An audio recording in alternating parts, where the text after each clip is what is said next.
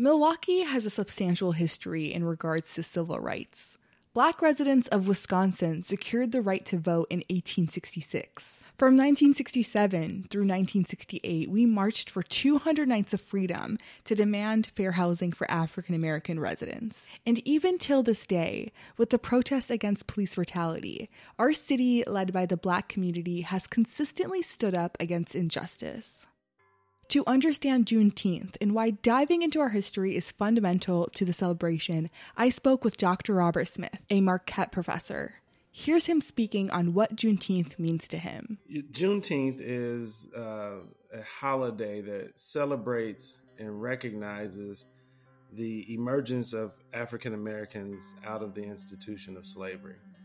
And I, I frame it that way um, because we have several moments in the 1860s where these kinds of celebrations begin. We most often associate Juneteenth with um, the celebrations that occurred somewhere in June around 16, 17, 18, 19.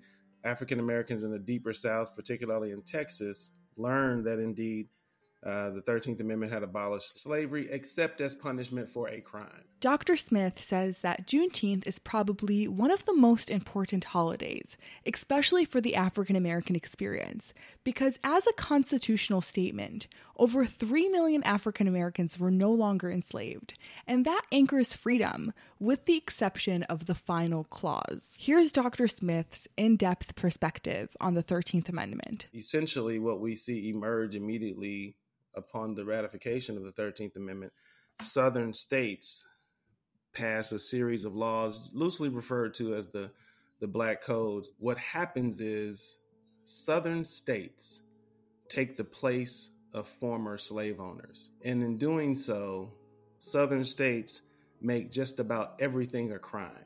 If you were to look at some of these black codes, you would see things like juggling, uh, standing idly hanging out in a group, uh, walking along the roads with and, and not working. You know, all these kinds of absurdities go into what will become the black codes. And in the process, it makes simply being black a crime.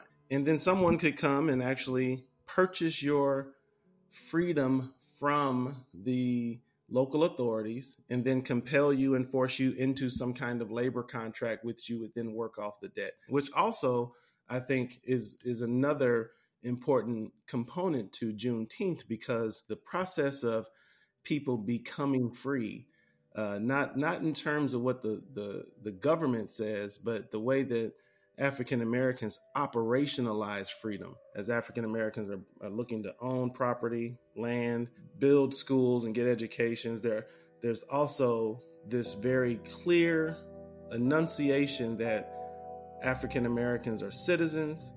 African Americans are going to take part in the political process. African Americans are going to expand economic opportunities. There's an immediate threat to the system of white supremacy. Just as Dr. Robert Smith stated, Juneteenth is a celebration of resistance and it's a celebration of self identity. From 889, I'm Sanam Fathayat.